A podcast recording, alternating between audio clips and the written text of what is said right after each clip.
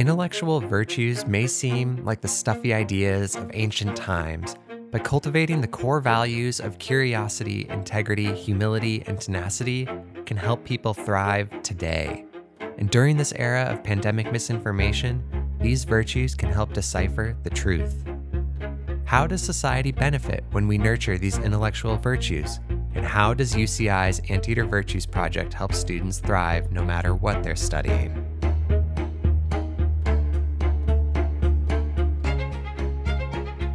From the University of California, Irvine, I'm Aaron Orlowski, and you're listening to the UCI Podcast. Today, I'm speaking with Duncan Pritchard, who is a distinguished professor of philosophy at UCI and the director of the Center for Knowledge, Technology, and Society. He's also the director of the Anteater Virtues Project. Professor Pritchard, thank you for joining me today on the UCI podcast. Uh, great to be here. Thanks for having me.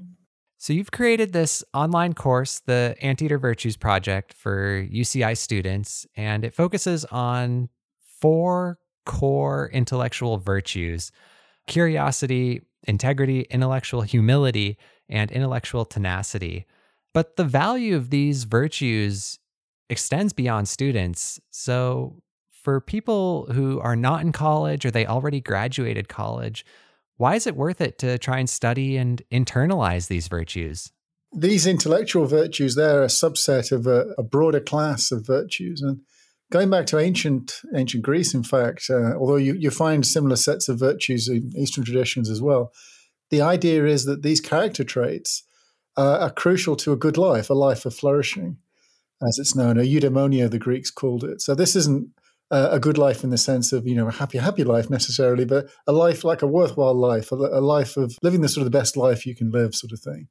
And the intellectual virtues, they're just the intellectual aspect of this. There are moral and practical virtues too.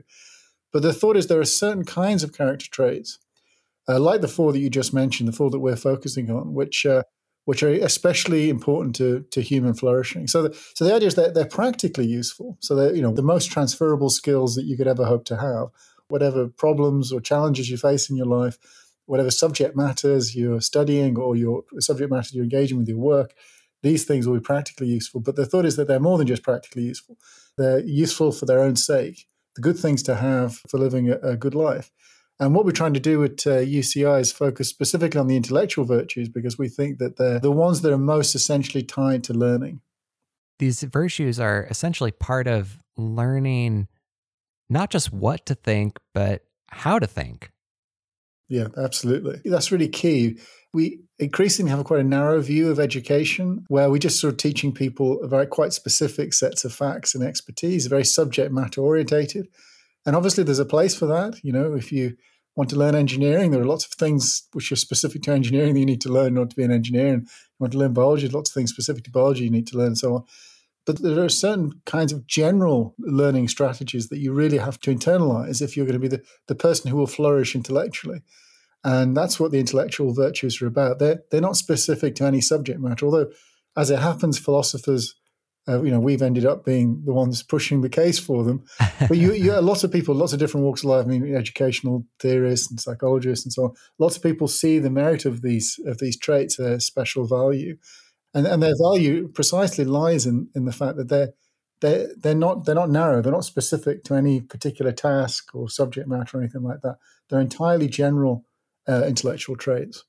Well, let's break these down a little bit and you know look at the the four of them in a bit more detail, starting um, with curiosity. What what does that mean, and uh, how do we apply that to our daily lives? We chose all four because we thought they were core to uh, sort of a university intellectual mission, and curiosity is probably the most obvious one on that list in that regard because any kind of intellectual endeavor you need to have curiosity.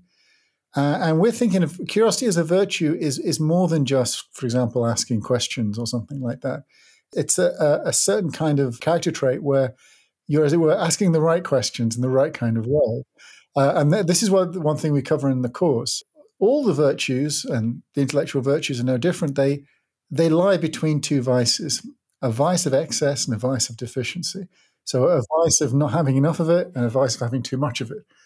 And curiosity is the same as that. So you can be overly curious. You know, you can be, you know, ask questions which are irrelevant. You can, you know, ask pointless questions and so on. Mm. And you can also have the vice of deficiency where you're just not curious at all. And part of what it is to master the virtue of curiosity is to have that drive to find things out, but to have it in a proportionate way and to be responsive to the things that you need to be responsive to in order to reach your intellectual goals. This is what's called the golden mean. It's, it's navigating your way between these two vices, and that's how you master a virtue. And so, what about integrity? Is it possible to uh, have too much of that? You know, that's a really interesting question. So, some people worry that uh, that something like integrity isn't quite a virtue for that reason, because virtues lie between two vices. But I think to think like that is, is to equate um, integrity, which is quite a sophisticated trait, I think, with something uh, a bit more pedestrian, something like honesty. Probably you can't have too much of honesty, or, or if honesty just means telling the truth anyway. But integrity is more sophisticated than that. I think it's it's a trait about how you treat others, about you know how you treat ideas. Give you an example. And we live in a very much a social media Twitter age, and I think one of the things you see there a lot when people engage with one another, they don't engage with each other in good faith. Hmm. Uh, you know, they misrepresent other people, knowingly misrepresent them. You know, they try and twist their words, they try and take their words out of context, and so on. And I think part of what it is to have intellectual integrity is not to do that it's kind of like a duty to yourself, right? So it's a kind of honesty, but it's also a kind of honest and open dealings with others. Kind of the traits that underlie that, you can have them to excess. You could be pedantic, uh, nitpicking, and so on.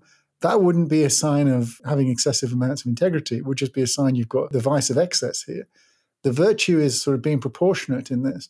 Uh, you know, not just drilling down on details for their own sake, uh, not being nitpicking for their own sake or pedantic, but trying to be charitable so on the one hand, no, don't misrepresent people, but don't try and represent people in an authentic way to an extent where, in a sense, you're also misrepresenting them. Mm-hmm. And I think that's where integrity lies. So I think this is quite important. The way we, we teach it, it isn't just about you. So one way of thinking about integrity is just a kind of honesty or something, just about your your own dealings with you know your own attitude to yourself. But it's also, I think, importantly about other people and how you deal with them in an intellectual way, how you respect for others, respect for their opinions, dealing with people charitably and so on, trying to understand where they're coming from, understand their reasons and so on. We we treat all of those things as being part of what it is to to have intellectual integrity. Mm-hmm. Of course, we in a university context, we also tie this into issues about academic misconduct and plagiarism and so on, because there's a practical side to this. One has to learn what it is to to avoid plagiarism and so on when you're when you're a student. But we try and build that into a broader a broader moral about what is it to have integrity. Well, and what about intellectual humility? What what does that mean in this context? So we we picked humility, intellectual humility, and intellectual tenacity together um, because we think they make an interesting pairing. Intellectual hu- humility, I think, is apt to be misunderstood. I think a lot of people might think of humility as a kind of downgrading of oneself. It's like a lack of intellectual self esteem or something like that. Mm-hmm. Uh, but that's not how we're thinking of it. Uh, as a virtue, intellectual humility is very much related to these traits I just I mentioned with uh, integrity, and that, that's not an accident. All, all the intellectual virtues are, are, interrelated. To be intellectually humble is to be aware of one's limitations, yeah, intellectual limitations, and therefore not to be dogmatic or overestimate one's abilities.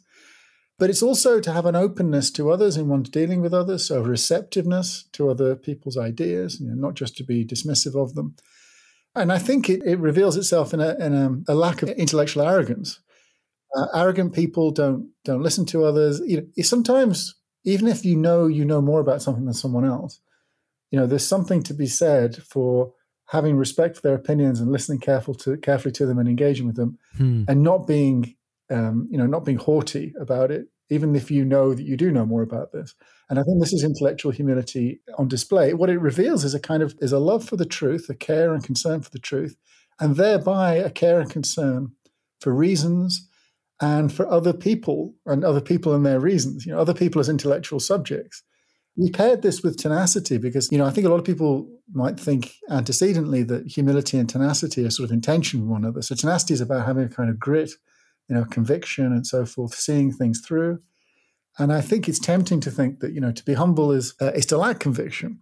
Uh, and conversely, to have conviction, to have grit is, is not to be humble. One of the things we try and do is show how actually these two things go together.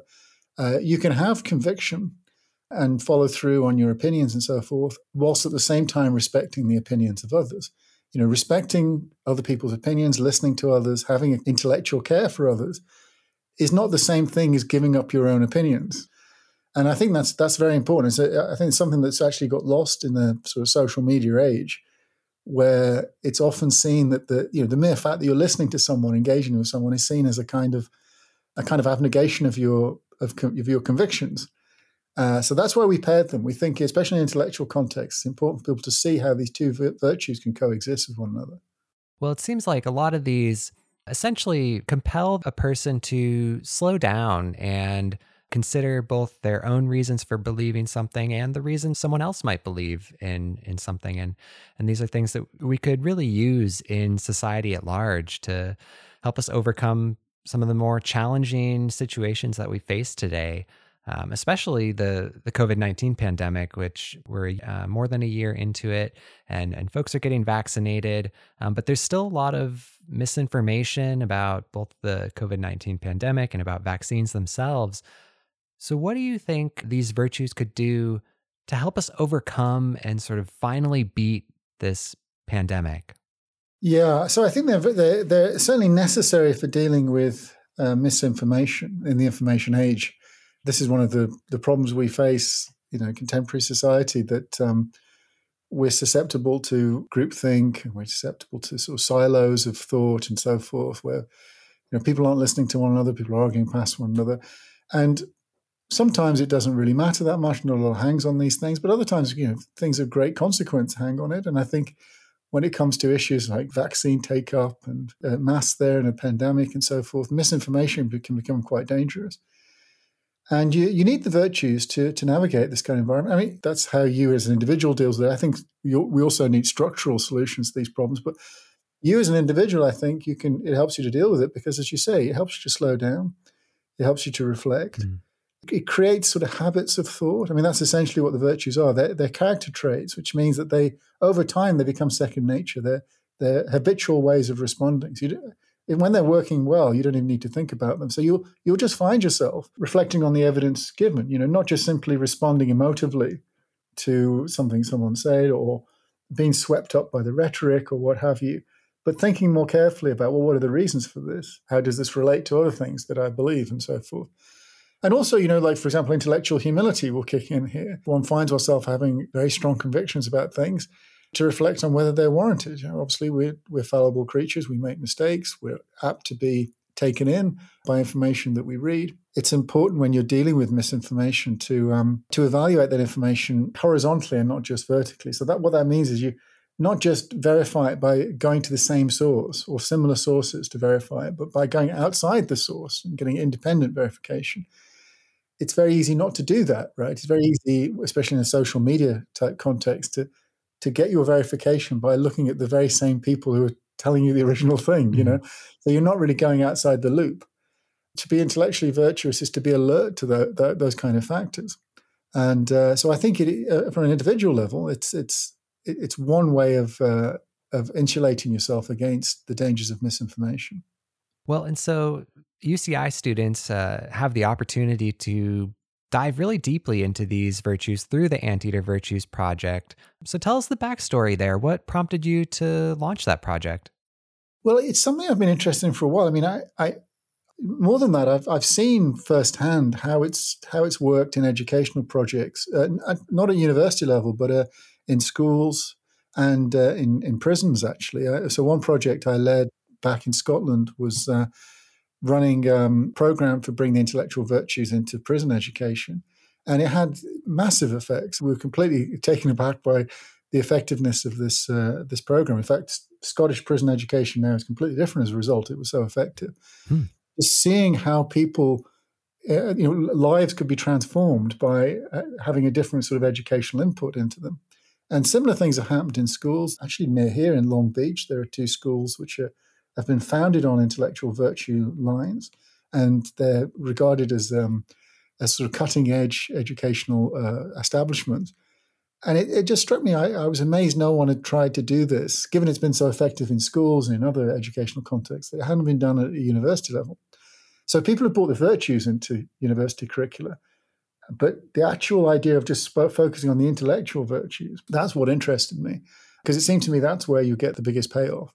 You could you could actually sort of bring that into um, right across the curriculum. So they're not just learning it within the humanities or within a philosophy degree or something like that, but whatever their major, whatever they come to study, that they'll get to engage with intellectual virtues and think more generally about what's an education for. And uh, so that's that's what excited me, and that, that's what led to this project. Well, it sounds um, in some ways kind of like a way to push back against the trend that we sometimes see of education focusing solely on specific career outcomes.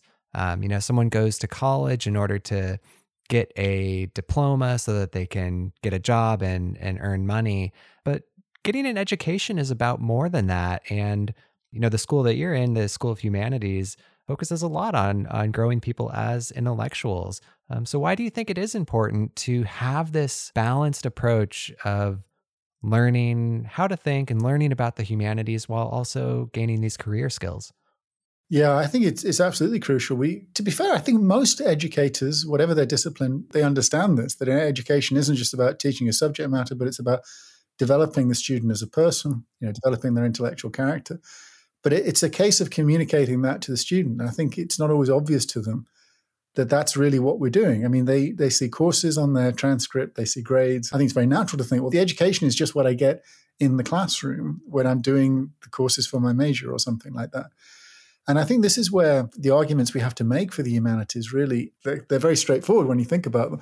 We, we need to see that really the humanities, although it is a division of the university, it is kind of at the heart of a university education. So I mean, what is it to develop someone intellectually, you know, as a person? That's primarily, it seems to me, the concern of the humanities. So even if it occurs in all educational contexts, it seems that we're doing it in the most direct way. That's why if you can take a project like this and embed it within the curriculum more generally, you can have a large impact. I mean, this is where I think I see what we're doing here actually is kind of making explicit what is really already implicit. You know, the UCI education is about developing intellectual character uh, it's just we don't cast it that way. We don't present it that way. And I think this project ought to be a way for students to see that, make it explicit to them. That's what that's what they're doing. Hopefully, by making explicit to them, be more effective in in that aim. You know, they'll they'll be more effective learning how to develop themselves intellectually because they're they're aware of what that means. That this is what an education is all about.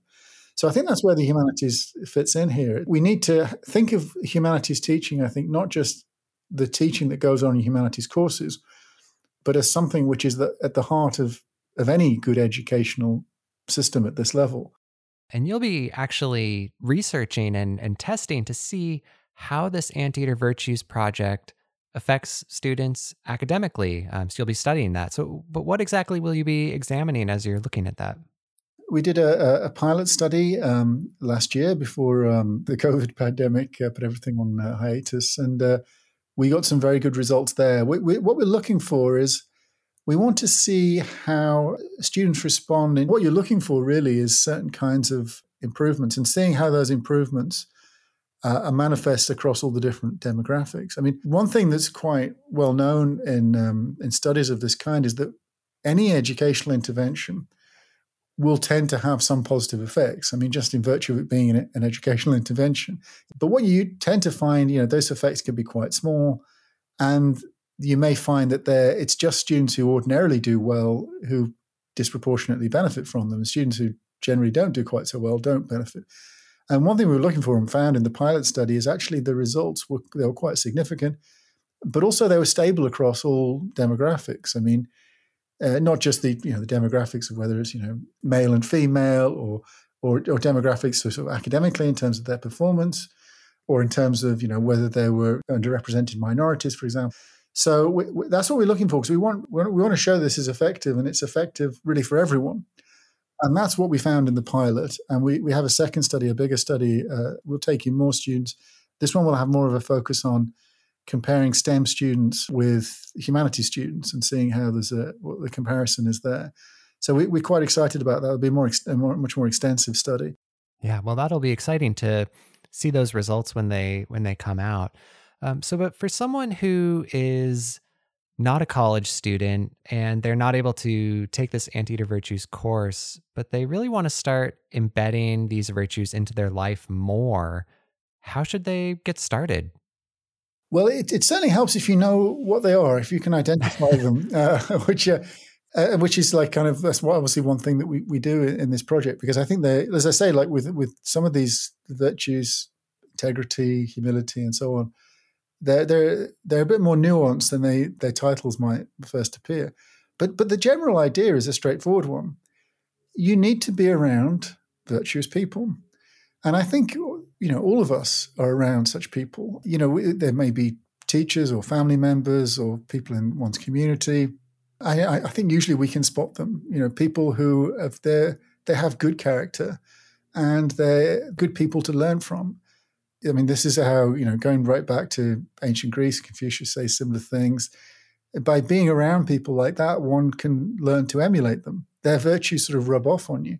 I mean, by the same token, you have to not try to emulate people who clearly have the vices, even though some of those vices might be, in some respects, attractive traits to have, might be fun traits to have, for example but one has to fight against the urge to emulate them.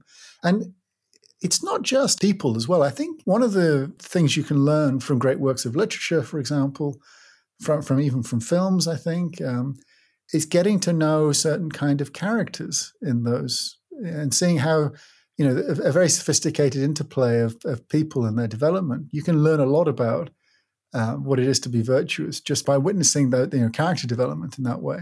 I think it's better if it's actual real life people that you're engaging with. But I think, you know, I think that's one of the things uh, literature can uh, contribute to intellectual development because it it can make vivid, you know, certain characters and make us see their their value and see the disvalue of other kinds of character traits and so on. So don't forget the literature classes and other humanities courses from you know your your high school or your college days. Bear those in the in the front of your mind.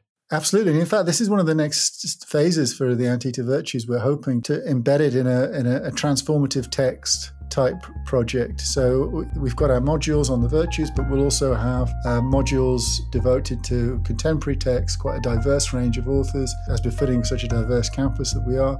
So getting people through literature to think about some of these ideas. Professor Pritchard, thank you so much for joining me today on the UCI podcast. Thanks for having me. It's a pleasure.